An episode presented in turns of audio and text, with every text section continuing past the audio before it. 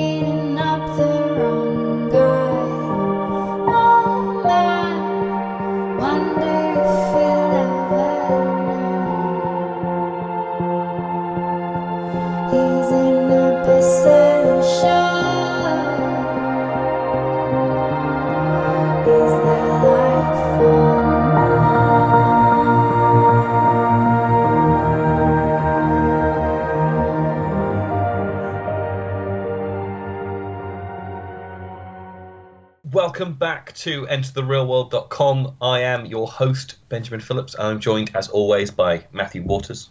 Hi, I'm Matthew Waters. Thank you, Benjamin, for introducing me so formally. I, I don't know why, it's just my instinct is to go formal. Okay, that's fair. I mean, this is a very this is a serious podcast we're doing about some very serious subject matter, Which so- we are unqualified to talk about. Strap in, everyone. Yeah, because this is our podcast mini series, episode two of Nothing Ever Ends, our podcast covering HBO's Watchmen series, created by Damon Lindelof, obviously a sequel to the seminal DC Comics Watchmen from 1986, which we covered extensively in last week's episode. Yeah, this might be your first episode because episode one is is a very deep dive into a lot of comic books, and it's it's like an hour and a half or however long it is after Ben has edited it. So Yeah, uh, I mean, you might please- be jumping please- on here with the show. Please don't turn it off after five minutes if you realise we're talking about books. Um, but I also wouldn't blame you if you had. Yeah. Well, you know, we're bringing the TV show now, so uh, if you are joining for the first time, hello, welcome aboard. You may notice Ben is hosting instead of me. That is indeed the change up we're doing. We're, we're changing up a lot, although the format of this series is going to be incredibly similar to our podcast covering the leftovers Countdown to Destruction. If you listen to that podcast, then you would know that we cover two episodes of the series. Each episode kind of do a deep dive into them, very similar to the format of everything else we do. We do a big plot rundown and everything like that. But Matt will also be going into these completely blind. Yes, I have seen the first two episodes and nothing more, and I have read Peteypedia files one and two. Yeah, which which are released kind of the same day as the episode and serve a very similar function to the end of chapter stuff in the Watchmen comic book. Although a little bit break of the format in that it's not just one file per episode. There's like four in the first episode. Yeah, I tried not to look ahead because I thought even the titles of them would potentially be spoilery, but it was like, okay, so there's four for episode one, there's three for episode two. Did they just upload, like, here is the file and then here's everything in it all on the same day as the episode, or was it like adding one every day, or what? It was like after the episode aired, they'd upload like all the files, and you just get a bit more context. And obviously, a lot of the context for this first episode is kind of filling in the gaps of what happened in between the comic book and the TV show, because it's been the real length amount of time between when the comic book ended, which published in 1987, and 2019 when the show aired.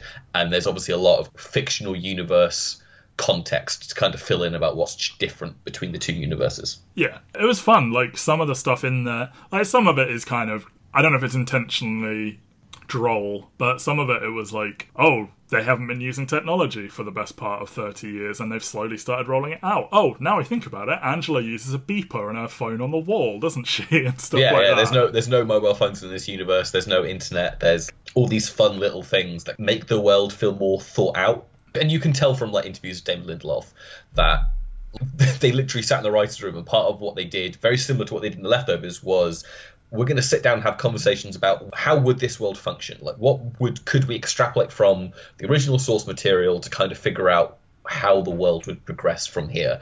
And the technology one's obviously based on the fact that dr manhattan produced so many technological breakthroughs in the in the comic world and after the the alien event that ends the book people just kind of go like technology is destroying the world we need to stop this Classic response. Hit it with a hammer and everything is fixed.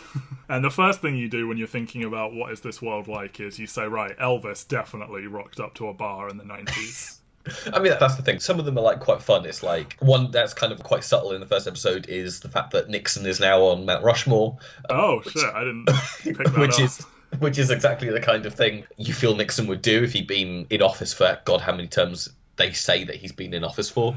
Well, some of this material, like the piece about Ozymandias, it says how he helped the Democrats win in 1992, and it was like the first time there'd been a Democrat in like 20 years or something like that. And then there's another piece about how the current president has done seven terms, mm-hmm. so 28 years in power.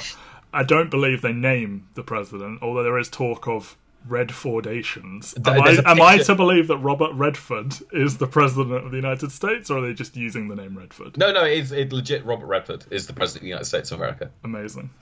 Uh, like his pictures on the wall. If you look in the background of the classroom scene, uh, the first episode, you can see it literally goes Richard Nixon, Robert Redford, and the amount of time that they were president of the United States.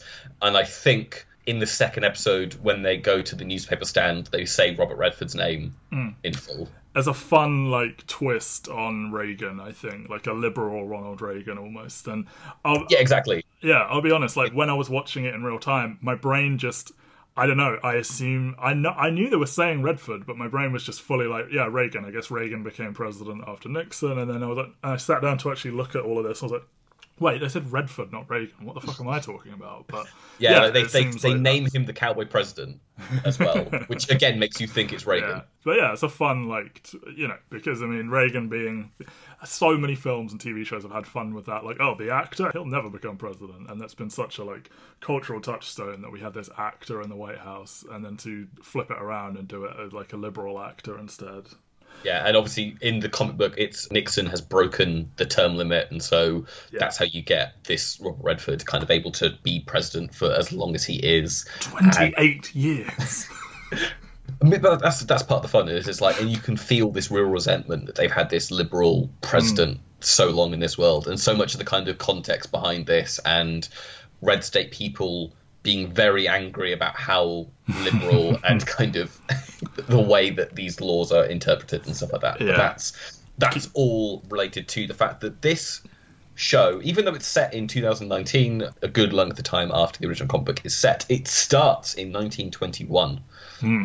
In Tulsa, Oklahoma, during something called the Black Wall Street Massacre, which is a, a real moment in history that happened in our universe as well, in which a, I, I believe it is a black man is accused of, of murdering a white person in Tulsa, and basically a lot of Ku Klux Klan people uh, took this as an excuse to basically lynch an entire section of the city and burn it down. While And- the cops did nothing, and yes, you, you sent me an article with Ta-Nehisi Coates that I began reading, but I, it was very late at night, and I uh, I was I was looking at how long it was, and I was like, I, I love Ta-Nehisi Coates, but I can't do this right now. Uh, I will read it at some point, but yeah, you you told me that uh, Damon Lindelof read that, and that is what inspired this. As I mean, it appears so far to be this is going to be like an enormous backdrop to everything happening, and like I had my questions. Like I assume this will never open up wider than this town in uh, than Tulsa, and like it's going to be a like Jarden in the leftovers situation where maybe there'll be hints here and there of what the wider United States and the world look like, but generally we are focusing in on this set of characters in this town, etc., etc. yeah, they make an explicit decision to set this far away from New York. Yes. Um, which is obviously where the entirety of the original Watchmen takes place. I will say there are moments and scenes that do have the backdrop of New York, very similar to how there are scenes and moments that have the backdrop of like Washington DC and and other locations in the original comic book. But it very much is like this is a story set and based in Tulsa, Oklahoma, hmm. and the generational trauma that's kind of been inflicted upon this town by this awful event that happened back in 1921 and obviously through the lens of Alan Moore, Dave Gibbons' Watchmen comic book.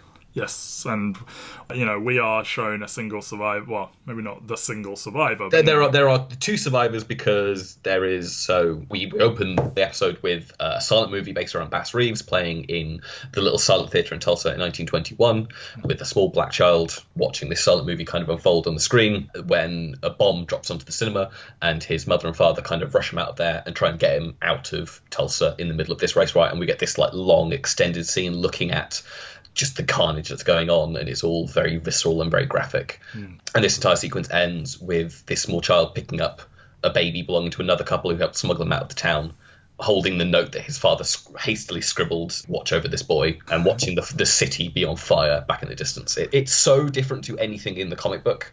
Mm. And it's just a really visceral and graphic way to kind of open the show as well. Yeah, and it feels very true to the comic in that, as I said, a large part of what was appealing about the comic to me was a kind of alternate history thing, taking some real world events, remixing them slightly, and to take this very real thing that happened and, you know, make it a key backdrop for characters in your show and also, like, you know, for the world building aspect because, you know, such a huge plot point here and like the reason or the way I've read it is the Seventh Cavalry exist here because of the reparations that they end up getting, uh, the descendants of the of the massacre and everything. And yeah, it, it's it's powerful stuff, like uncomfortable viewing, obviously, and I get the sense that I will feel somewhat uncomfortable throughout this, but in a important way. Yeah, I sent you an article that was linking to an interview Lindelof set before the show started, and it's basically a lot of him kind of wringing his hands, going like, "I for so long didn't feel like I was the person who should be making this show," which is kind of classic liberal guilt. But he obviously felt like he made a concerted effort to pack the writers' room and the director's set with people of color and people with different views, people who knew the comic, people who didn't know the comic, people who've got more knowledge on kind of race relations in the US, and make sure the writers' room was diverse and able to kind of like pull through this this stuff. Uh, I don't know whether or not anyone back went back because obviously this first episode was written solely by Lindelof on his own, as most pilots are, directed by Nicole Kassell from Leftovers, who directed quite a few of the very good episodes there. And obviously, like normally a writer's room wouldn't get involved, but I think there are some reshoots and stuff like that in this first episode, mostly related to like people who weren't available to do the main series, probably to punch up some stuff. But like for the most part, this is Damon Lindelof on his own without a writer's room around him, kind of passing through things. I imagine. I, I get him. You know, we, we devote an awful amount of time at this website to gender and race and sexuality, and for the most part, it's white dudes. Um, we, you know, a friend of mine, Arlena, contributed to one article. Uh, you obviously are. You are as close as we get to representation of, of sexuality there, and like, yeah, I mean, I we sit here talking about female agency, and we talk about how shitty and racist certain things are, and I'm very painfully aware that you know we are like white dudes here and we we i would love it if this like had some more voices but i still think we should talk about these things. Uh, so yeah i understand how lindelof feels like this very clearly like even if i didn't know that this caused some controversy watching this it's like very clear you're going to get some hate for this because you are telling a very pointed story about the Klan and racism and cops and police violence and and all this sort of stuff. I do very much enjoy the people criticizing them for making Watchmen political. Um, just, I love when people tell on themselves, you know? It's one of my favorite consistent things when people just make it clear they miss the point of the thing they claim to love. Yeah, but uh, speaking of cops, we cut from this kind of like barren road in Tulsa, Oklahoma in 1921 to 2019 Tulsa, Oklahoma with a routine traffic stop. Except if you've seen any piece of media in kind of the last five years involving black people being pulled over by police officers, this is a very big inversion of that in that it's a white redneck being pulled over by a black police officer who is hiding his face and asking like kind of quite aggressive and accusatory questions yeah, I did wonder if this was supposed to play out as a sort of inverted stop and frisk. Yeah, and notably, yeah, the yellow mask from the trailers. You know, this was a big prominent part is policemen wearing yellow masks and everything like that. It, it's it's so intensely gripping immediately. Like you know, the the backdrop opening thing is what it is, and then going into like the present of the show. Like in some ways, that's an epilogue, and this is your first scene, and yeah, right from the jump, this is so tense, and I love the sort of centrally locked gun. Like he has to call in and get his gun buzzed out, and I'm sitting there thinking, like, man, it'd be great if there was some form of gun control for the police. And then, like, I don't think their argument is this is why cops should be allowed to have guns because obviously he gets fucking mowed down waiting for them to release it, but. Yeah, sitting there in a gun controlled country, I'm like, yeah, it'd be cool if the cops couldn't just kill people immediately, wouldn't it? yeah, I mean, obviously they've gone for like the kind of most charged imagery that they could. Oh, This is this is very well known. The, it's a very conscious decision to cast a black actor as the police officer, and and obviously there's there's like layers to this in that he turns out to be correct, even if this guy maybe wasn't going to do anything. Hmm. like he still and he like he still recognized the Rorschach mask that sat inside this guy's glove compartment. Yeah. He is just carting cabbages, but he does also have a fully assault rifle in his car that he uses to. one assumes there is large scale gun control. It's not just the police that aren't supposed to readily wave guns about. One assumes that guns in general are supposed to be contraband in this uh, in this universe. So that's how it Yeah. comes across. Yeah. Yeah, yeah. There's there's obviously mass communication. Like there's this character Panda who who doesn't really get flashed out across the series, but is a series regular played by Jacob Ming-Trent, who is the legal busybody. I would assume would be like the way to describe him. In that, like he asks all these long probing questions of like, do you feel that there's drugs or alcohol on this person? Do you feel that there's a, a threat of violence? And all these different Yeah. questions. And it's very by the book. And I love when you finally because you know you hear about you know he keeps speaking to Panda over the over the radio, and then when you see Panda, he's literally wearing a giant panda head. Good stuff. Yeah, and like using like the way it plays out, where he's like, "Can I see your face?" and he's like, "What'd you say to me?" and it like it plays out like you know these racist white cops that you know like, "Hey, what'd you say, boy?" You know that you know this this charged language. Like it does all feel very consciously inverted in that way and like yeah him him spraying him dead well seemingly spraying him dead and then throwing the the lettuce through the window it's like a yeah it's powerful shit. It's really good and obviously there was actually quite a lot of pushback i saw to this scene in particular particularly from leftist quarters who were kind of mm. very angry that the show was kind of taking this obviously very real very visceral imagery to a lot of people of color in america at this point in time and kind of doing this to it. Not to spoil anything but i do think the show kind of is a lot more even-handed than you might think it might be. Like this is not a pro cop show that I think was one of the main accusations that was kind of thrown at it. Like, like by casting the black person as a cop, by having the lead actress of the show play a cop, mm. you begin to feel like, is this pro cop? Is this condoning yeah and like the the, real life violence? the cops were victims of a of a hugely tragic event and like they are the heroes and, and yeah like I, I I didn't come away with any of that I didn't go like oh man cops are great because I'm a sane person but yeah I mean I can see how this would kick up a st- it feels like the kind of thing people would hear about and get outraged about and haven't actually seen it or I don't know, maybe some people had, but it, it just reminds me of when like the latest hubbub with video games, where you get like these 40, 50, 60 year old people talking about video games that, and they haven't seen what they're actually talking about, but they're real fucking opinionated about it. Yeah, I don't know. It's I think if you just watch the damn show, it's all good. And then from there, we cut from this kind of standoff in the dark to uh, a staging of Black Oklahoma. You're not allowed to call it that. I'm not allowed to call it that. No, Oklahoma, obviously, Oklahoma, one of those early Americana kind of musicals, which very pointedly is very white, and so having an all black version of it is it's one of those kind of little things that the show's doing to kind of Yeah. Push forward these little things like overly liberal kind of attempts to to level the playing field in terms of race in some ways you might you- argue Do you think this is in some way a nod to Hamilton? I mean, I, I am sure there are all black renditions of these traditionally incredibly like mayonnaise plays and, and works of fiction uh, in like local productions, but I wonder if it is supposed to be sort of a wink and a nod to Hamilton. I, I think it is partly that. I think it's also like there's a lot of stuff from Oklahoma that you can kind of like pass through and be really interested in. Like the main villain in Oklahoma is called Judd, which is the same name as the character John Johnson plays, who's introduced in this scene. Big Don Johnson. Although he obviously reveals that he played Curly, who is the nominal hero of Oklahoma. But Who else played Curly? Patrick Wilson played Curly uh, Yeah. in the early 2000s.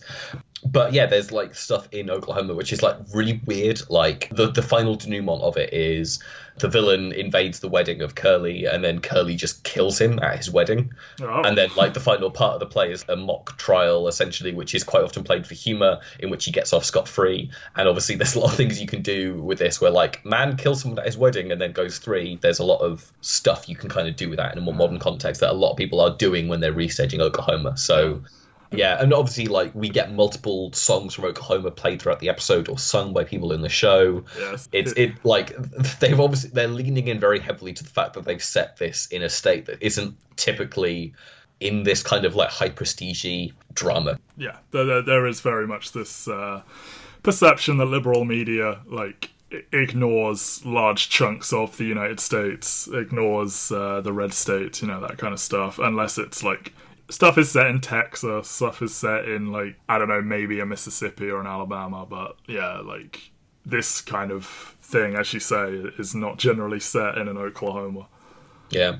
So at this staging of Oklahoma, Judd Crawford, played by Don Johnson, gets the call that like one of his police officers has been attacked, and goes off to the hospital where the man is being kept, where he meets another one of our series regulars, played by the always fantastic Tim Blake Nelson, uh, playing so good. Playing Wade Tillman or Looking Glass, who is kind of our first real look at uh, detectives or like people who aren't just beat cops in this. Yeah, world. that that was my reading. When you later see them assemble, I don't want to cannibalize later content of this episode, but like when you see all the cops assembled together, and like the beat cops, the you know the uniformed officers are all wearing the same yellow mask, and then there is a smaller group who all have their own sort of costumes or masks or identities and it's like are these supposed to be the detectives or the senior officers? I read it as their detectives especially um is he called looking glass? I thought he was called like mirror mask. That was No, just no, me he's, being he's literal Looking Glass, but- and obviously, like they've got disparaging names for him because he's like Yeah. Tim Blake Nelson. You cast him to play someone who's very intense, and yes.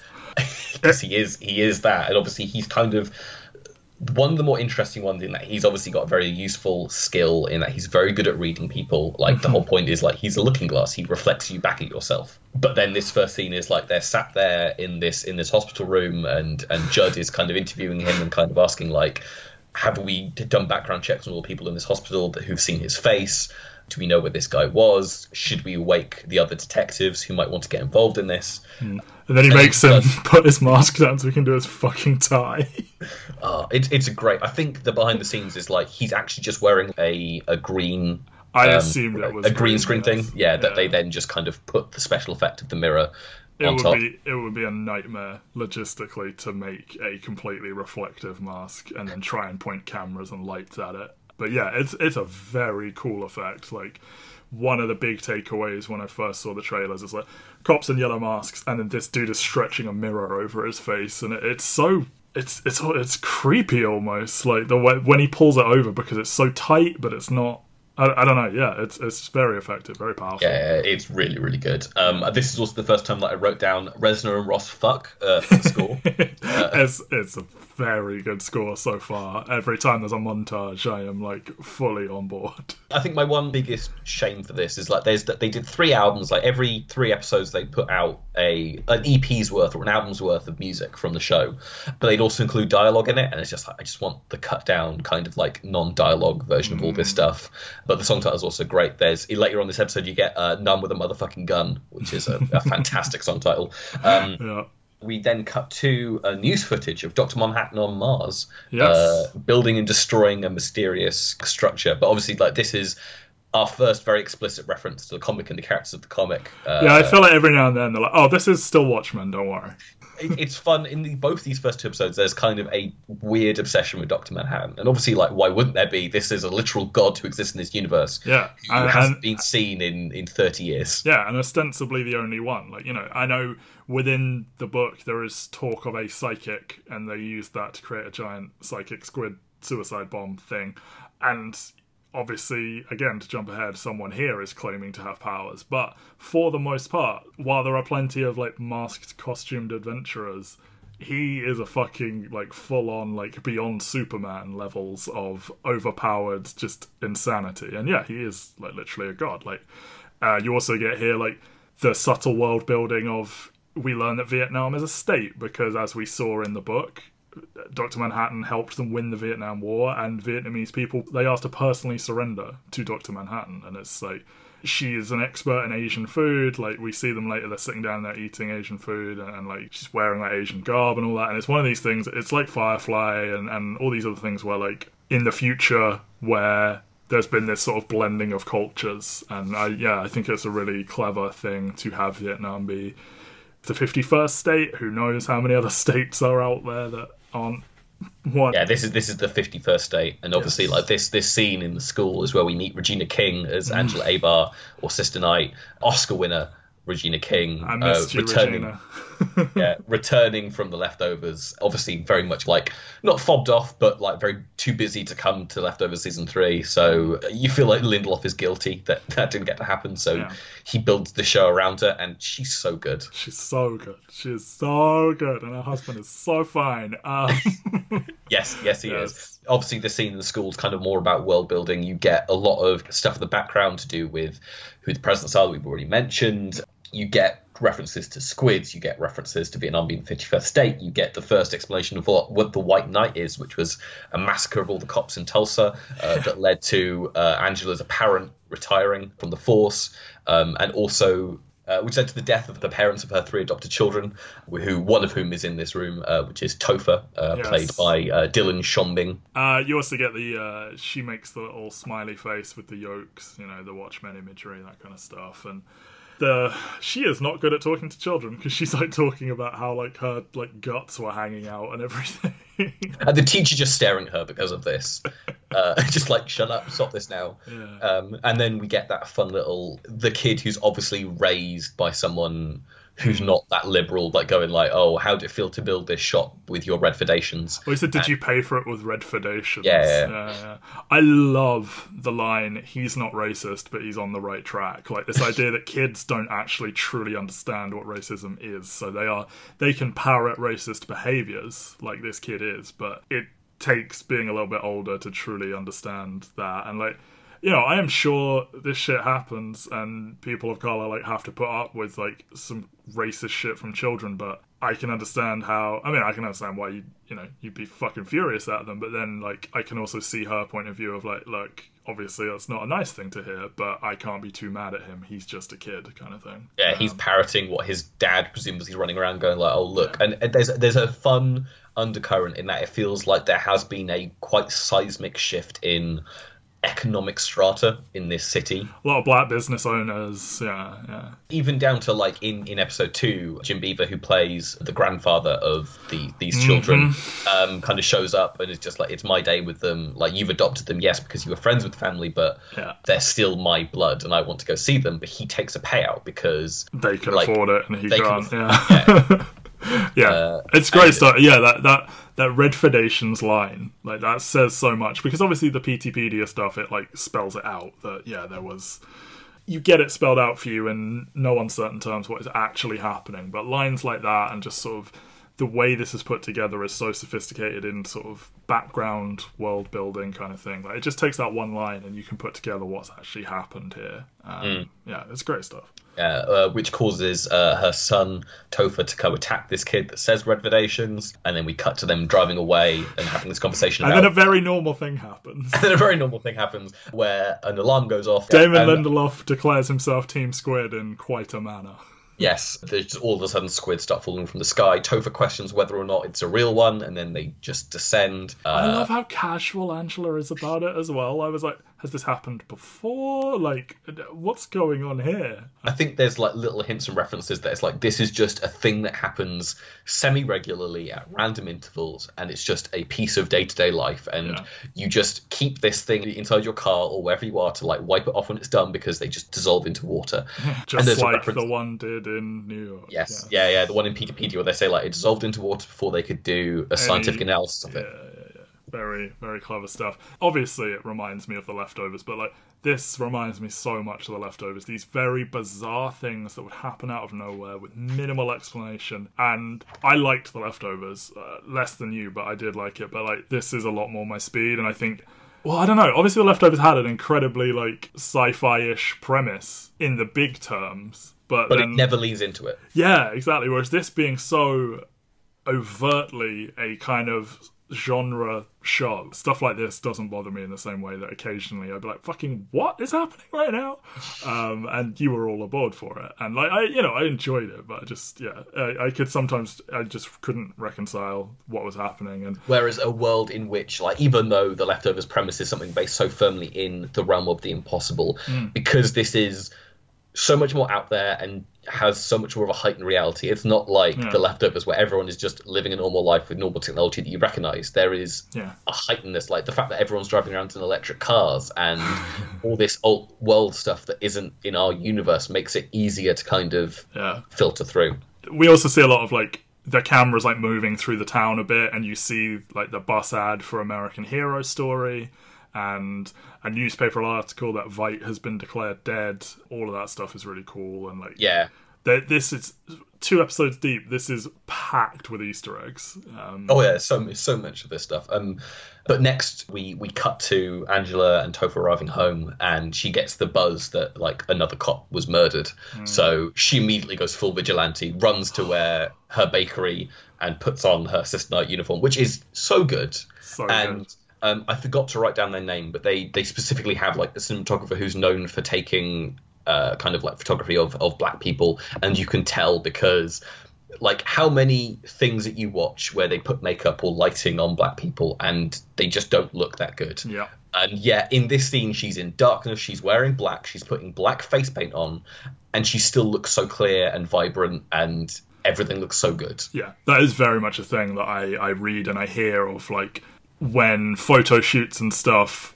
You can tell when it was a black photographer for when shooting people of color because like they just get it in a way that like in an innocent way that white people don't even think about. And yeah, she, her costume is so fucking good. The as I said, the the music behind this montage is fucking dope. Uh, I love her car. That is like you know it it's visually like this like old old car, but it fucking zips when it goes, and yeah, I love it. I love it so much. Yeah, we do also get our first glimpse of Louis Gossett Jr. as Will Reeves, like hanging around outside. He he does the very cryptic question of like, "Do you think I could list two hundred pounds?" Mm-hmm. Might be very important later on yes, the local crazy man. in a wheelchair as well. But yeah, so Sister Night goes off to uh, affectionately called as Nixonville, which is where all the kind of like the redneck people who've ostracized from society live. Just bust into someone's house and like beat someone up and puts her in the boot of the car, and then goes to the police station. Uh, like it's it's these moments where I'm like, kind of, I, I can see why you think the show's pro cop, but there's so much kind of like It's the same as- force. Yeah, it's the same as Watchmen, where like it's not pro vigilante, it's not pro superhero, it's critiquing what they do, but it will on the surface read as a praise of them and like look how fucking cool Rorschach is. But no, Rorschach is not fucking cool, which is appropriate because we see this the video from the Seventh Cavalry with the cops sitting and watching it and I just think it's such an incredible dunk on fans of Rorschach to have a group of alt right weebs wearing Rorschach masks and thinking And- they're the yeah. coolest people in the world. And quoting his lines directly at them like they do the whole like I'll whisper no and all the rest of it Yeah. kind of well, it, it all comes across as like bad cosplay of Rorschach. Like it rings true as like this sounds like Rorschach, but it sounds like if you or I tried to write Rorschach dialogue as opposed to the authentic thing. And it's like it's such a like great meta attack on those people that like to Alan Moore's consternation still think Rorschach is a cool character. And it's like he may look cool, but it's very clear he's not supposed to be someone you should admire. my favorite part of this though is the fact that like all the cops are watching in very similar get-up like you've got this Rorschach stuff coming on screen with this cosplayed Rorschach and then it's just people in masks as well watching it. And like it's it's kind of pointing out there's no difference between these two groups of people. They're both people who've taken on this ideological bent. One thinks they're right. Mm-hmm. both of them think they're right.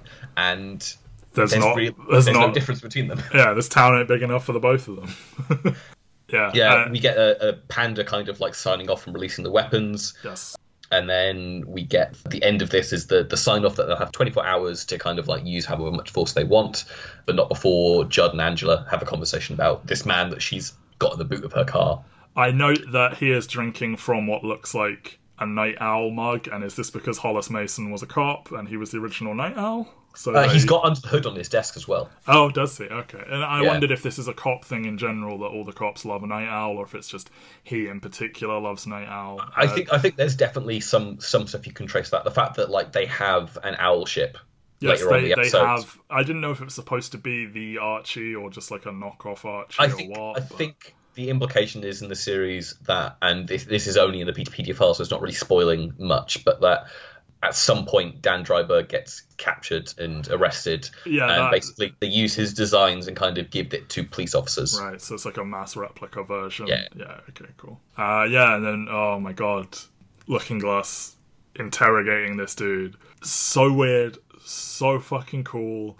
I on some level I really hope that this Trent Reznor music is diegetic and like the dude is hearing it. And it's not just silent as you know, he's in a pod where like every surface in this tiny little pod is like showing these this all these flashes of images, and it's like you know it's all it's like the American flag and all these fields and just this that and the other while he's asking him all these questions and like there's a squid briefly and do you think the government perpetrated a mass conspiracy? Do you know anyone associated with the Seventh Cavalry? How would you feel if I defecated on the American flag? And it's like, oh, What do you mean by defecate? Shit. How would you feel if I shit on the American flag? yeah, and like they come up, he comes away from it, and he's like, he's not going to talk, but he's definitely guilty. Like all of the bias questions, like his pupils dilate, or, or or something to that effect, where it's like he's reading his body language and you know looking directly into you know seeing your own reflection as well as the reflection of these flashing images when you're trying to. Like there's no eyes to find to lock onto. Like it's a very unnerving thing, and I'm not even sitting directly opposite him. But mm-hmm. And it's, it's just it's one of those moments where the show kind of sets down a visual language that's going to have like this is going to look different to what you would normally find on television and of course they walk out of this pod and he's just like yeah he's guilty he, Yeah. he failed all these questions and so immediately it's like right well we're just going to beat the shit out of him and they sure do. And I look forward to probably two more of these, one of which gets subverted in some way where someone kills him. I, I, I don't know. But yeah.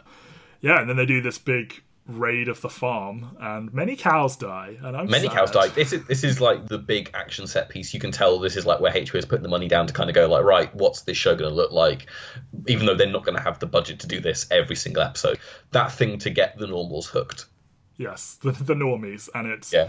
shooting cows with a Gatling gun uh, or a minigun or whatever. Yeah, sad. Resilient corpses though, so that's handy. But again, this is this is where Reznor Ross's score is so damn yeah. good. Right. Again, again, this is just it's just a good functional action scene that ends with Angela being a badass and Mm-hmm. watching one of the Seventh Cavalry kind of poison himself. I don't know if it's actually calling back to or referencing, but you know, uh, Ozymandias forcing the cyanide capsule on Roy Chess in, in the original. Also, does do they have a dollar bill poster? In, They do, yeah, They've got a dollar bill poster, and they're they're putting batteries into a big bucket, which is Yes. kind of the first hint at kind of what is going on with the Seventh Cavalry in the background. Uh, I think later on we find out that the batteries are the decommissioned Doctor Manhattan batteries that everyone was scared was going to give them cancer. Ah, oh, they're like lever- everlasting batteries or something. Yeah, it's like one of those things where like they are the basically after the after Doctor Manhattan maybe gave people cancer, they kind of decommissioned all these old batteries and started building new batteries that weren't related to Doctor Manhattan. But the Seventh Cavalry are, are going after the old fashioned ones that Doctor Manhattan made, Yeah. Which I, I believe Don Johnson calls a, a cancer bomb in episode two, which is which is fun. uh, but yeah, this this this fight ends with the owl ship descending using the the flamethrower uh, to kind of burn down a little biplane, And end- Crashing, and he's like, "Whoa!" yeah, we end the scene with like a what the fuck, which is uh, Regina King so good at saying what the fuck. yeah, she sure is. We're going to skip over what the fuck moments, Jeremy Irons. I'm just going to have Matt summarize that at the end, uh, and he's got to try and tell me what he thinks is going on. Okay. Uh, No right, problem. we cut to uh, the dinner party with Oh uh, Angela God. and Judd. Don Johnson coked up singing Oklahoma is wonderful. Like, uh, what I like is that this does so much work to kind of enforce a friendship between these two, and obviously they have a couple of scenes in episode two, but they have an antagonistic relationship at work. She's pissed at him for not calling her in when this cop got shot, but they're still able to kind of put it aside and have this like nice normal dinner at the end of it. Like there is a bond there and a friendship, which is is just nice that they kind of do a lot of this like relationship shorthand. That there's something between these two that's kind of like bound them together for whatever reason. yes. Yeah. And, like, you know, he hugs Yaya and then he, he- hugs her for a very long time. And it's, yeah, it's just a nice little. Th- it's the kind of thing that, like, certain networks, I think, are like, take this out. This isn't important. Yeah, this is this is the kind of scene that when you're doing a 60 minute episode well, this is the kind of scene that you add in. It doesn't add much, but it adds character dynamic. And I feel like, especially with Netflix shows, a lot of them that go to that 60 hour mark, they don't have as much plot as this first episode has. Like, this is a really good economical pilot that has so much kind of world building and intrigue and information that isn't difficult to pass through. And but by the end of it, you feel like you've been told a story. But yeah, like the end of this, they kind of have a conversation about like what on earth the Seventh Cavalry are.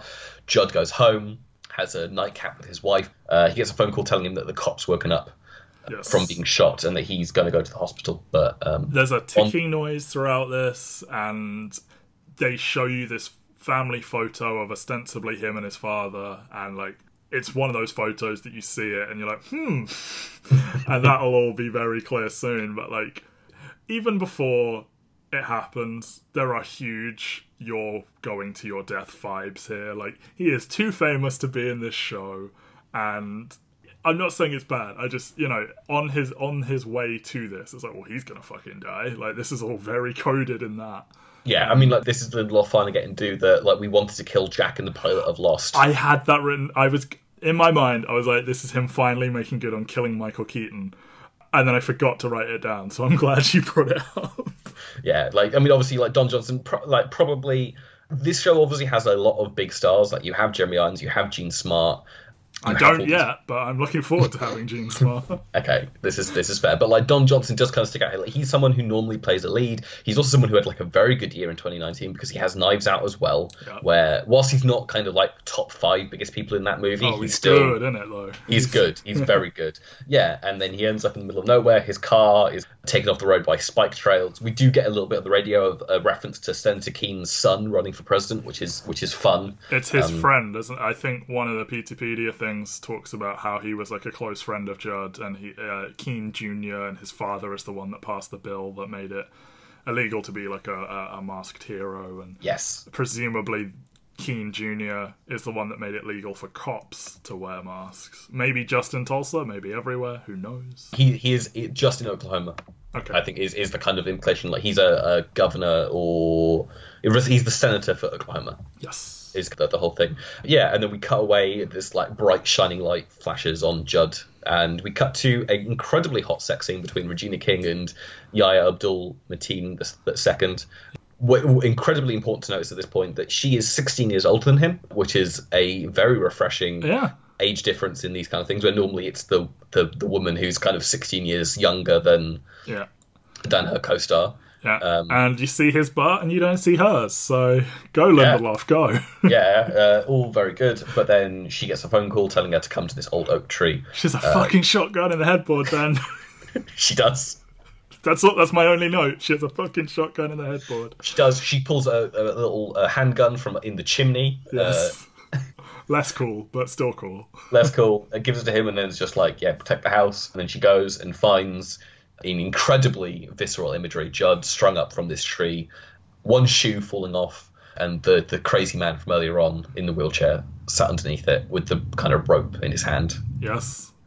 Do you believe I can lift 200 pounds? Because Yeah. I ostensibly just did, motherfucker. Yeah, Uh, and then yeah. and then we have the the kind of the final image of the episode is is the blood dripping onto the onto his police badge. A very reminiscent of the original, the first image of Watchmen with the the smiley face and the blood falling on the button. It's a incredibly strong pilot. Yes. Who killed the comedian? Who killed Judd? I assume that's where we're going here, where she is going to be trying to slowly unravel. I mean, she kind of knows who killed him, but maybe it's more how, and it will Yeah, go off the rails. But And yeah, and the episode ends with the the song with the title line of the episode from Oklahoma playing that that incredible line of like it's summer and we're running out of ice. Which Yes. doesn't make sense, but it's all about like the song is called Judd's Dead, uh, I believe, from the original Oklahoma, which is a nice kind of like full circle nod to yeah, this. I like the what they do with the titles as well, uh, where they're sort of in the world a bit, and also they're like the the title of the show, just Watchmen. That also seems to be so far reflecting whatever the first thing you see is, because it's sort of presented in a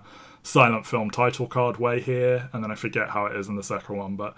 Oh, it's like typed, isn't it? Because you see all the typewriters. Yeah, I, I like. I love a like a, a really extra treatment of the title cards of a show. Uh, I'm very into that. I like presentation. Good. It, it's it, it's a very well thought out kind of show, uh, and so we then begin episode two. Well, uh, Martial feats yeah. of Comanche horsemanship. another great one. Another, Another great, great, title. Written by returning duo Damon Lindelof and Nick Cuse uh, of uh, International Assassin fame. And the Um, hunt. and The Hunt, which has been released now, and directed by Nicole Kassell. Again, I think noticeably, like this is a bit of a a downturn from that first episode. I think mostly because it's kind of got to pick up a lot of the pieces that they kind of knocked off the board in the first episode. Hmm.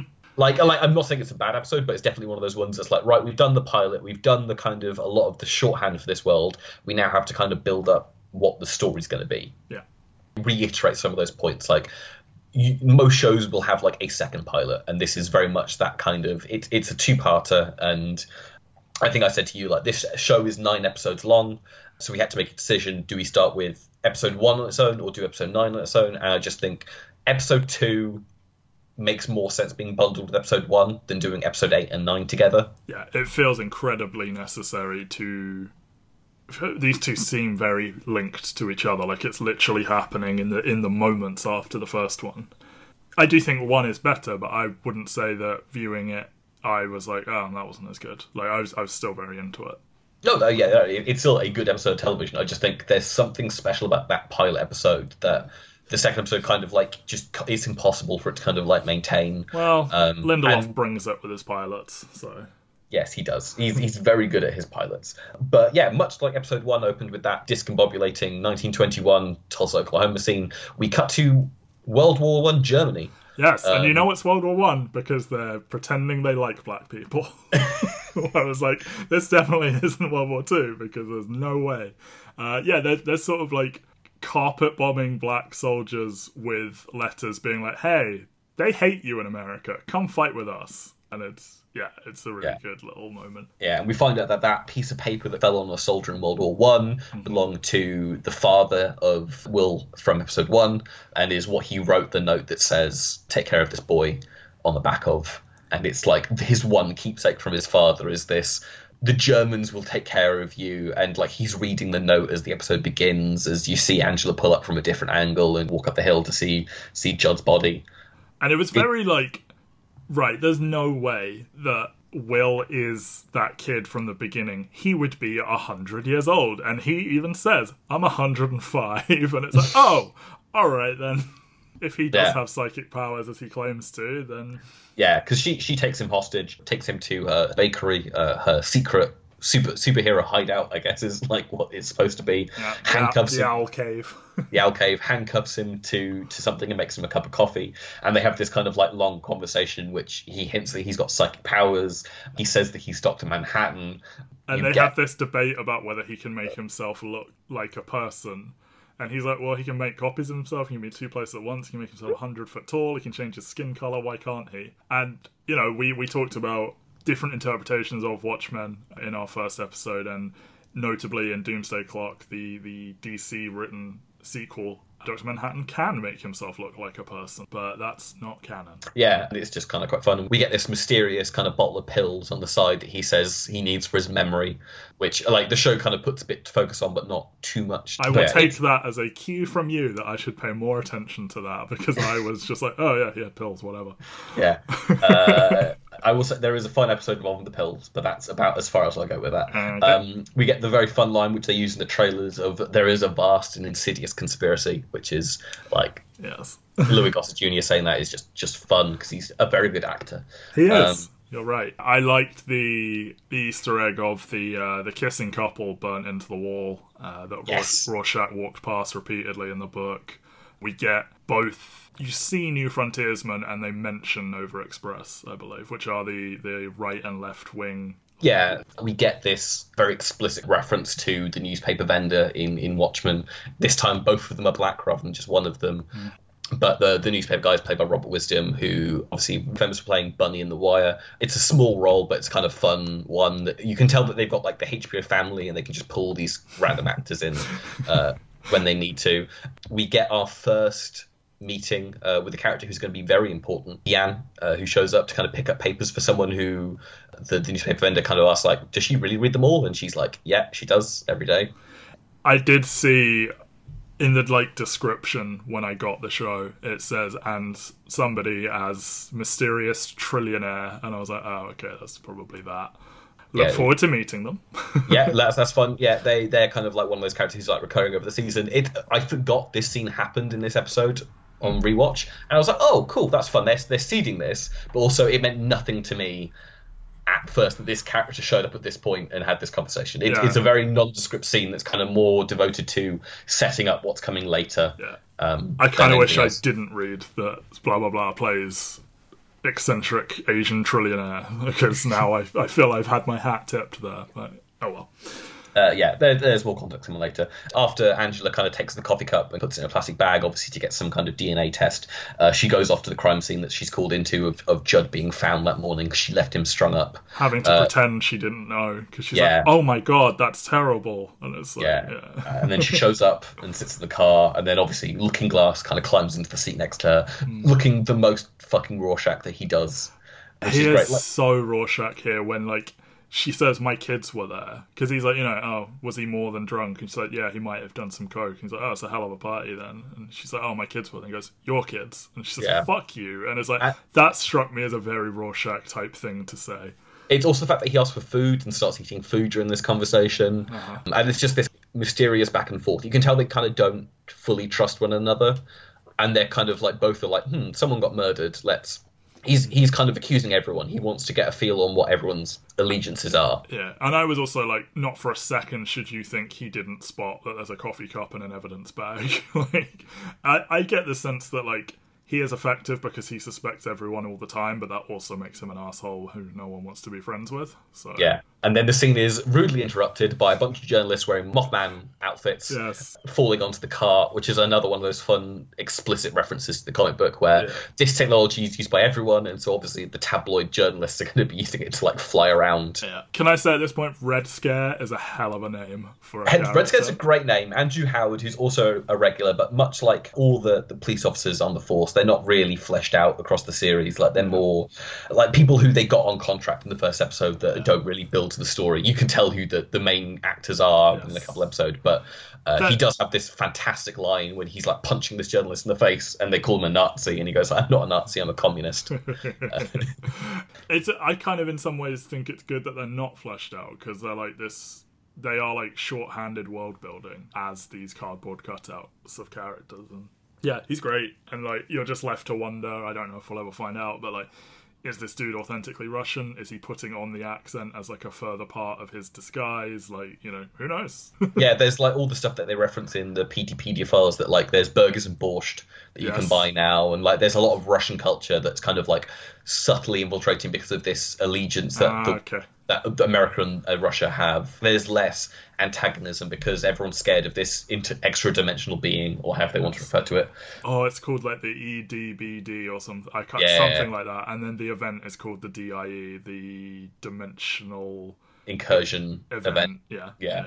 But now from there we flash back to the White Night. Oh, it's so grim. Like when she's talking about it, you can kind of get an idea about what might have happened. And then in the middle of this just lovely flirtatious scene between them, Angela and her husband dancing. Again, I've written down Yaya so hot on He my is so hot, yeah. This is like the third time I've written this. Was it when he said, "When that hits midnight, I'm gonna unwrap that" or whatever? It's Yeah. just like, okay, I know what you're saying, but yeah, and like in the middle of this, I was like, "Oh fuck, it's Christmas. That's what White Night means." And then, sure enough, yeah, the the Seventh Cavalry on Christmas Eve or at the stroke of midnight on Christmas. Fucking, it's so horrible to watch this. Like seeing her get shot down and like we come out of this not knowing how she survived it because like Yeah. Judd is like, oh, you got him or whatever, but it's like no, she is being stood over, and I don't know how she got out of this, and I maybe I'll find out, but Maybe you will. maybe I will. But like, it, it's just one of those things where the guy bre- breaks in and he gets Calvin in the face with the butt of the gun, and mm. like he's on the floor, and she stabs him in the neck with a knife, and the second one comes in, shoots her in the gut, and just it's it's brutal. Yeah, it's Um, and like it is made all the worse by like how lovely the two of them are as a couple in the moments before that. And again, it's the kind of thing where some networks would have trimmed this for time, but no, show me like two uninterrupted minutes of these two just being a couple with good chemistry. You know, like, I mean, yeah, that's the thing. It's like this. Uh, Yaya, like most famous, really at this point for playing. Like he, he had a couple of movies. He was in like The Get Down. He's in Baywatch, Great Showman. But like he also got to play in another DC work, Black Manta, in Mm-hmm. Aquaman, where he's not the best served villain in that movie, but it's No, still I like felt a I memorable. felt bad for him because I'm like, you're supposed to be like the coolest fucker in the world, and they've made you look like a punk. But like, I'm glad you're set up for bigger. Yeah, that's the thing, but it's just it's just quite a fun non-script thing where he's just playing the husband, like in, Yeah. in the way that HBO shows are quite famous for having the wife character. Like Uh-huh. there is the wife in The Sopranos. There's like it's it's a well known anti-hero kind of thing. And in this show with the black female lead, they've cast like someone who's big but obviously not Oscar winner Regina King big to play Yeah. the nondescript husband character. It's but just, he's it's- like recognizable as like a name for the future that doubtedly people are going to stumble all over, but it's ah. still a name. Yeah, and you can tell he's someone who's excited to work with like Damon Lindelof. Like he was the one who'd always on like a Sunday when the show was airing be like live tweeting and kind of going like, "Oh God, I love this show. I love this role." blah blah blah blah. It's just like I like his enthusiasm because the role really is like he's just the husband. Yeah, and I think I saw something. He got an award, or, or he, he was bigged up for something, and like someone else in the show was like hugely happy for him, and like you get the sense that like he is all in on this, and like he relished playing this, and really bonded with everyone, and yeah, like they have incredible chemistry, and as I said, like seeing them just be a nice, authentic couple together, and then this just horror show of you learn from the Peteypedia files there are three survivors of this. So and I think Judd says they broke into 40 cops homes so 37 cops were killed is Yeah. the maths there And and obviously like the the kind of I don't I don't know who the third survivor is. I, it might be. Hmm. It, it's hard to say whether or not it, it's Cal or it's Judd's wife. Whether or not they're including those in this list of survivors, but it's definitely the thing that kind of makes Judd and Angela close. Is, yes we made kind of we made it through this yeah, and they're kind of like the, the foundational parts of the, the police force going forward, and it's what causes the the law to be passed that the police can wear masks. Judd, the only one being that like he wears a cowboy hat, but he doesn't hide his face because Yes. they still need some.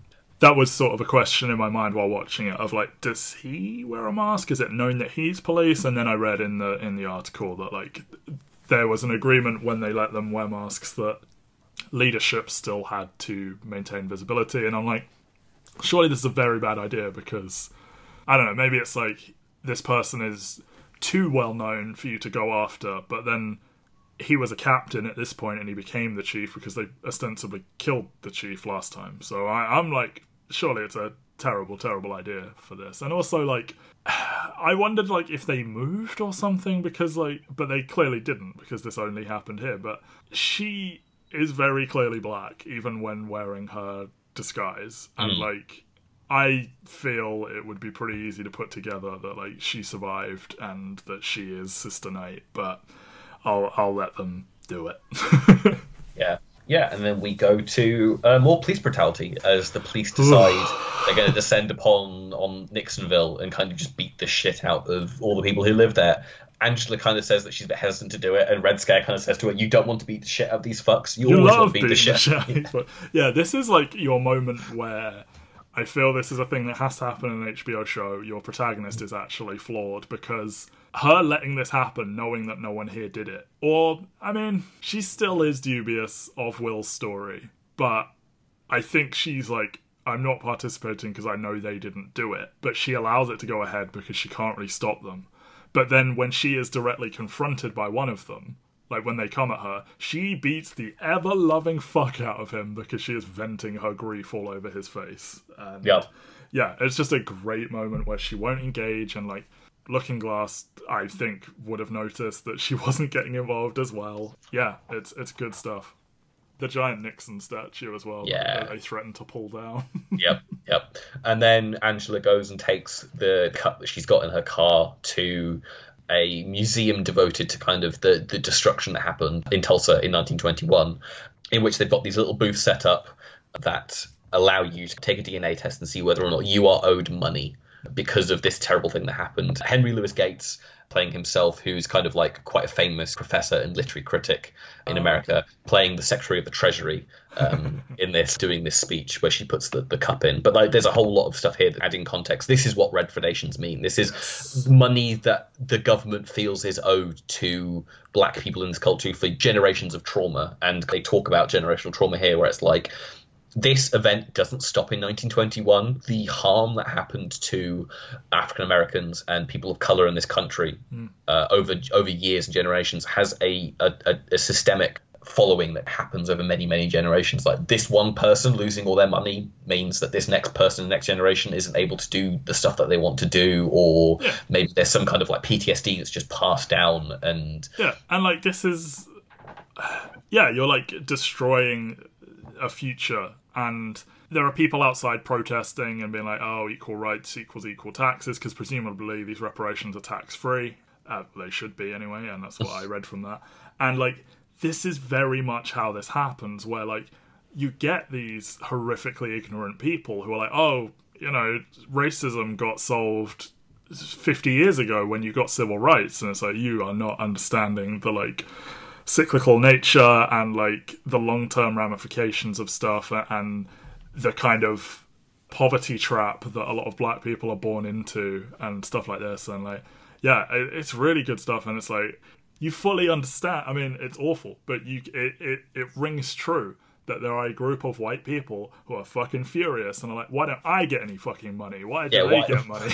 why don't i get the handouts? Like they see it as a handout. They've done nothing. It's like no yeah. you did something your grandfather or your great father did something and took Yes. something away from these people Yeah. and they are owed it back Yeah. in some way. And the Peteypedia is quite a fun one because they have the lawyer in the oj simpson case be the person who's presenting Yes, uh, Johnnie Cochran. Yeah. Johnnie Cochran, which is like one of those fun. Like they take a lot of real world names and kind of like plug them in. Like uh, I think Ezra Klein is the the press secretary of the White House, which is another one in the Peteypedia files.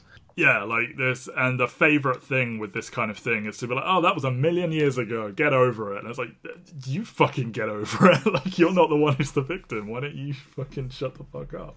And then Angela goes home and has this kind of like very stilted conversation with her with Topher about like how Judd's died.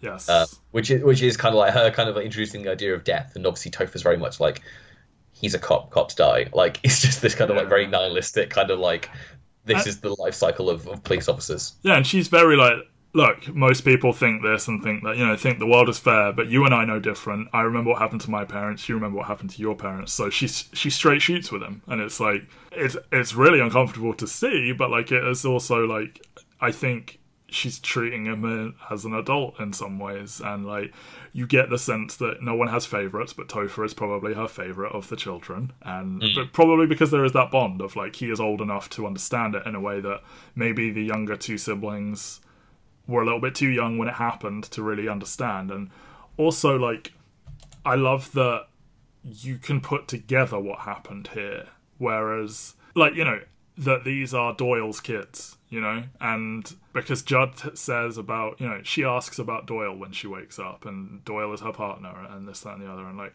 they don't outright tell you that this man outside is like the biological grandfather or, or great uncle or you know something like that but you can just put it together and it's like i love when shows trust an audience to make these connections that nobody has to say since you adopted these three children from your dead partner doyle but you, you just get it and yeah and i like his little floating magnetic castle Yeah, well. which which is looks very similar to what Doctor Manhattan was building on Mars in episode Uh-huh.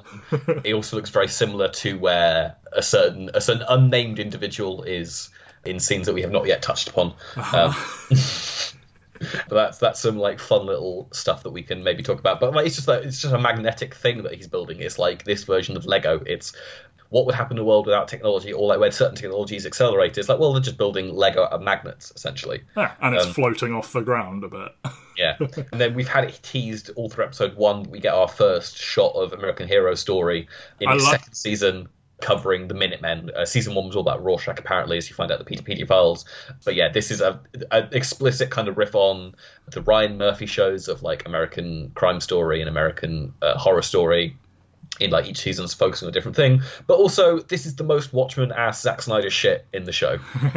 yeah, the narration is like the movie Rorschach narration as well, where it's like some of the lines are the same, and like Jackie Earle Haley is playing it well. It's just some of the delivery and the direction is like is making him come across as like a faux cool guy kind of thing, and I took it all as a reference to Minutemen because like you see him like there's a there's a body of like a circus strongman floating and it's like yeah this is blah blah blah moolah. I need them to think it's me. And like we covered this uh, Darwyn Cooke written prequel series, uh, you know, uh, before Watchmen, Minutemen, and within that, the comedian killed this circus strongman who he thought was Hooded Justice, but was clearly too old to be Hooded Justice. And then blah blah blah happens, and like in this, we see this body is here, and the person who is playing Hooded Justice is like, but that's not me. And then we see this horrifically violent moment, and like, yeah, it feels like Zack Snyder and everything.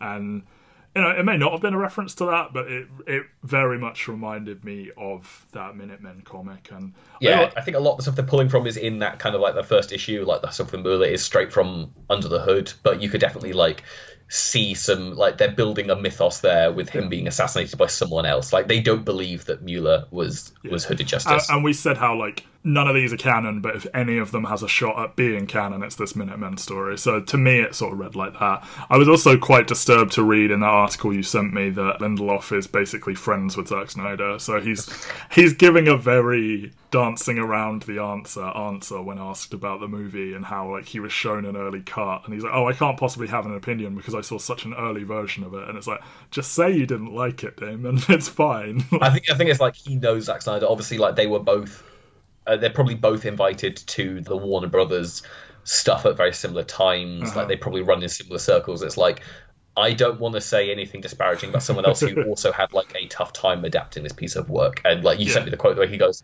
"Zack Snyder's Watchmen is potentially the best filmed version of it that we could possibly have." yeah. But it's just fundamentally unfilmable. Yeah.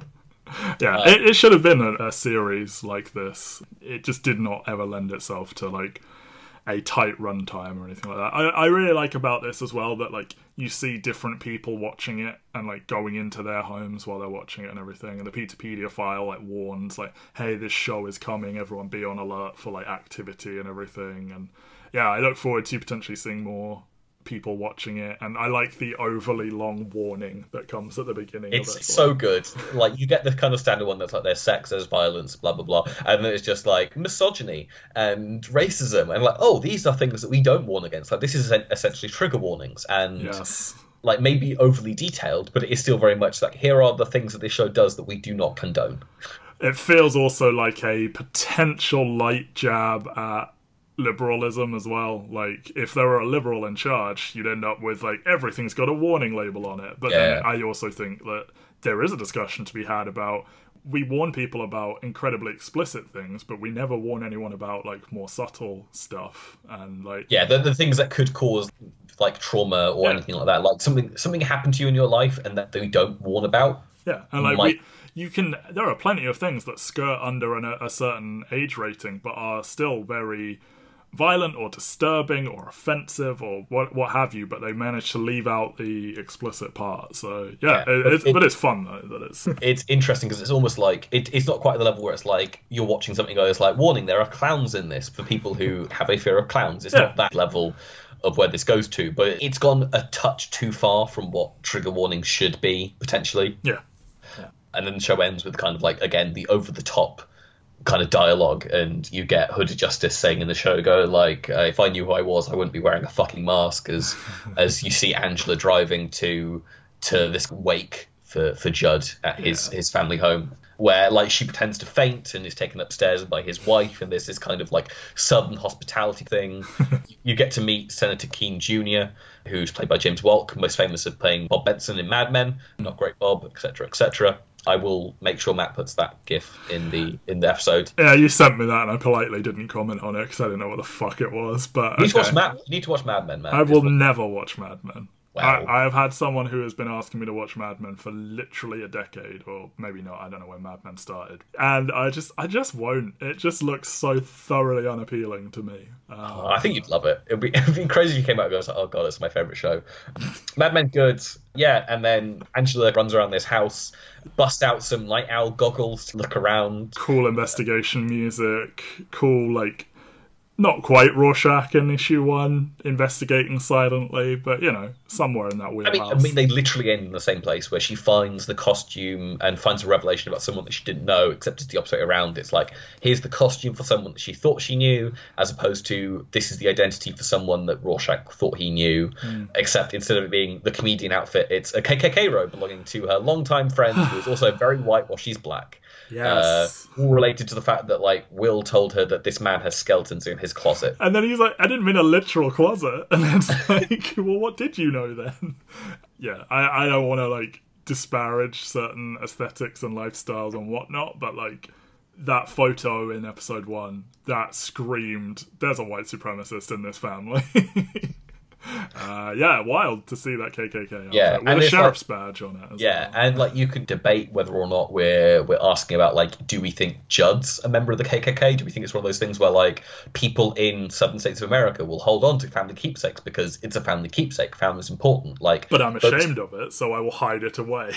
Yeah, it's it's that kind of thing where it's, uh, the people who who still think that the Confederate flag is something to be proud of. is like, well, they're my ancestors; they must have been correct. Uh, I don't. I I'm not racist, but I'm still going to wield this flag because it's a part of my my history. It's that it's that kind of question, and obviously there's a lot of stuff devoted to the ideas of sheriffs. Like this is deeply in contrast to the Bass Reeves stuff that opened episode one, where it's like this black sheriff who becomes the basis for the Lone Ranger, Yes. uh, who is very very white, and it's that kind of like inverse here, where it's like a sheriff who might be a member of the KKK all very fun. Again, we're skipping the stuff with Jeremy Irons, so Matt can describe it to me at the end of this. no problem. Uh, and we get. The, and we get the the long kind of final sequence of Angela confronting Will with the KKK robes.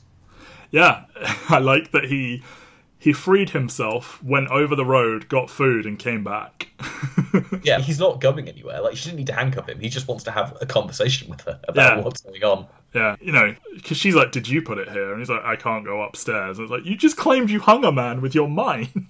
like, yeah, and while they're having this conversation, she gets the phone call from the the civic center or the, the service, and they're like, "You have I don't do they say two living relatives?" Yes, we, we found two descendants and two two ancestors. Yes. Is what they say. So like you have someone who is related to you Yeah, I thought I heard the number two, but I might be. Yeah, it, it, so basically we know your parents and Yeah. we know your child and whichever kind of parent that is to Angela. Right. I think is the implication there. Gotcha. And she has to say the name for them to confirm. And she's clearly put it together herself. She says her own name, and they confirm he is her grandfather, and he has that piece of paper. We know that he's the, the boy from the opening of the pilot, but Yeah.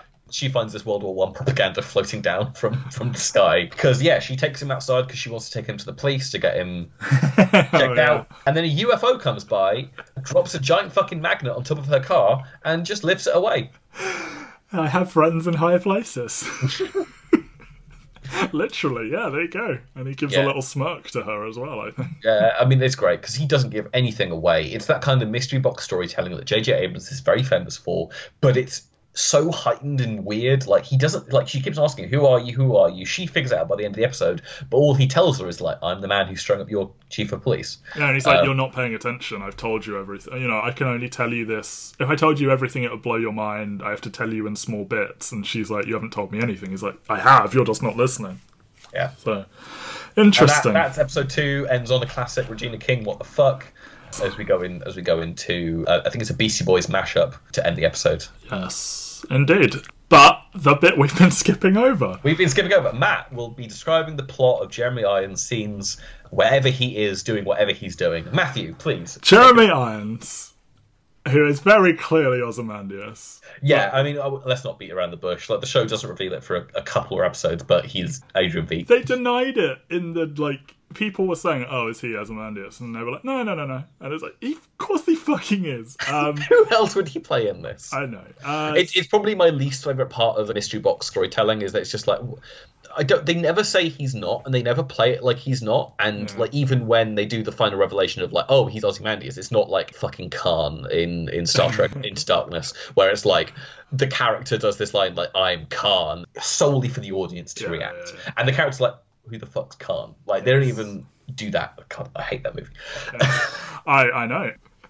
Written by David Lindelof, I believe. It is written by David Lindelof, but yeah, this, like, look, when the show does finally get around to telling you that that Jeremy Irons is indeed playing Ozymandias from Watchmen, Yes. it's more subtle unless this requires your knowledge of who this person is. Yeah. So he has a big castle, Yep. probably in England, and he goes for a big horse ride, and that makes his thighs sore. So he gets a rub down from one of his mates, and he's very naked and typing away. And Writing a play. writing a play about Dr. Manhattan, uh, the watchmaker's son. Should be clear before you see what it is, but obviously, maybe not for everyone. And he has these two servants. He has a he has a man and a woman, and they get him a birthday cake, and it's clearly horrible. Oh, it's not a birthday cake. It's an anniversary cake. Anniversary cake, anniversary of what you did, I assume. Yes, anniversary cake. It's clearly very horrible. He asks for a knife. They hand him a horseshoe. It's I. My first thought was they're robots, but then he in the second episode has them put on a play, or he tells them he wants them to star in his play, and then you see them in the play, and he's like, you know, real tears tonight and everything, and they ostensibly have the anniversary every day or something like that. No, no. It, it, each episode is a year between them in these scenes. So in Oh, between episode one and episode two, it's been a year. Oh, okay, right. That's why there's two candles on the top of the cake. This is the second Oh, anniversary okay. episode two. the second, but then Ah, what's that anniversary of then? Because oh, maybe the first and second anniversary of you disappearing. I don't know because yeah, they put on the play a, a very badly acted play, and I always think it must be fun to try and act badly and challenging actually to act badly in a way that is I don't know. There must be a. It seems like the kind of thing anyone could act badly, but I think there is an art to it, and they they do really well here. And you know, he burns him for real. yeah. Like the play ends with him setting Mr. Phillips on fire. Yes, and then a naked blue man descends from the ceiling wearing a fencing mask uh, with his big blue cock. And yeah, then it's revealed that they. You know, there's also someone like playing the music, and then like there's all these people, and they all They've take all got off. like bags over their head. Yes, they all take them off, and every one of them is the same man and the same woman, and so not robots because they take the corpse out and it is burnt like a person would be, uh, because they have to get the watch back for the next rehearsal. The Peteypedia, I think, tips the hat to this because it says how Ozymandias was ruined when people no longer cared about electric cars, but then he made his money back through various technologies, including pet cloning. So I am assuming he's cloning some people. Or maybe it's like it works on pets because they don't have higher intelligence, but he's trying to get it right with real people. And that's why they're big, big dum dums who don't know the difference between a knife and a horseshoe. So I think Ozymandias is doing some weird cloning thing. He's trying to perfect human cloning, and it's, I guess, the one and two year anniversary of when he disappeared. Okay. That's that's my thoughts. That's your thoughts. Okay. Because it can't be the one and two year anniversary of the big event, because then he would be forty years younger. So yeah, I just, Okay. he went missing in twenty twelve. He's been missing for seven years, so they've declared him dead. And Agent Petey is like, we shouldn't declare him dead because then the Seventh Cavalry will come back and be angry again. And look what fucking happened. So Yeah, it, it the, these scenes are fun. It, it's Tom Mison as Mr. Phillips and Sara Vickers as Mr. Crookshanks, both having a whale of a time. You can tell this is exactly the kind of fun thing you want to do. These scenes are so incongruous Yes. in every single Oh, episode. oh, my favorite. He's growing tomatoes on trees for no fucking reason. There's nothing wrong with how tomatoes grow, but when you're the smartest person in the world, why the fuck wouldn't you? yeah, it's it, it's just a lot of fun. I like that the the scenes are probably the most fun yeah. in the show, and they're like the height of weirdness as mm. well. Whenever you cut to this, you're like, "What the fuck is going on this week?" So, so yeah. So your thoughts on episode one and episode two of Watchmen before we wrap up? Oh, very, very good. Very intrigued. It's very gripping. It is very my shit. Like, I love what they're doing with the alternate world history and the and the racial tensions and all this stuff. And I love the character designs. I love Looking Glass. I love Sister Night. I'm very into it. Episode one was better, but I, I thought two was good as well. And I look forward to where we go from here. And and I'm really, really, really can't wait for Jean Smart to show up. Peteypedia confirms that Dan and Laurie got captured at some point. Dan is still in custody. Laurie has taken on Blake's last name and is an agent of the FBI now. And also, she briefly uh, was the comedienne. Because, you know, we end Watchmen and they've, like, fucked off to live a normal life, but apparently they did do a bit more superheroing and she changed her identity from Silk Spectre to comedian. And yeah, I guess they broke up because it'd be awful awkward if she I, I guess she sold him out to become an FBI agent. Who knows? Maybe he did something. I don't know.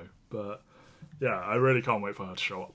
So yeah, next week on Nothing Ever Ends, we finally get to meet Agent Laurie Blake. Yay. We also get to meet the mysterious Lady Trieu in episode three and four.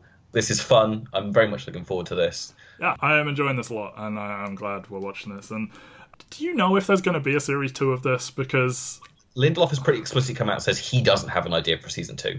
uh, Um, he has said he has they have his blessing to do a season two with someone else running it, right, but I don't think. I mean, everything HBO are doing at the moment seems to imply that like they're very happy to let this run as a mini series. Like it's being submitted to the Emmys as a limited event series. it feels and all like the kind of thing that like it could have a long gap between series potentially, if they can get people back, if they even want to do it like that. Unless if like maybe they want to do an anthology, but Yeah, we're having fun. It's Yes. good.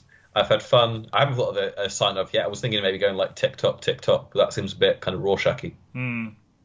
The podcast never ends. The podcast never ends, and then And we then do two the hours of silence. silence, yeah. two hours of silence. Yeah. All right. Farewell. See you guys next week. Bye everyone. Is the light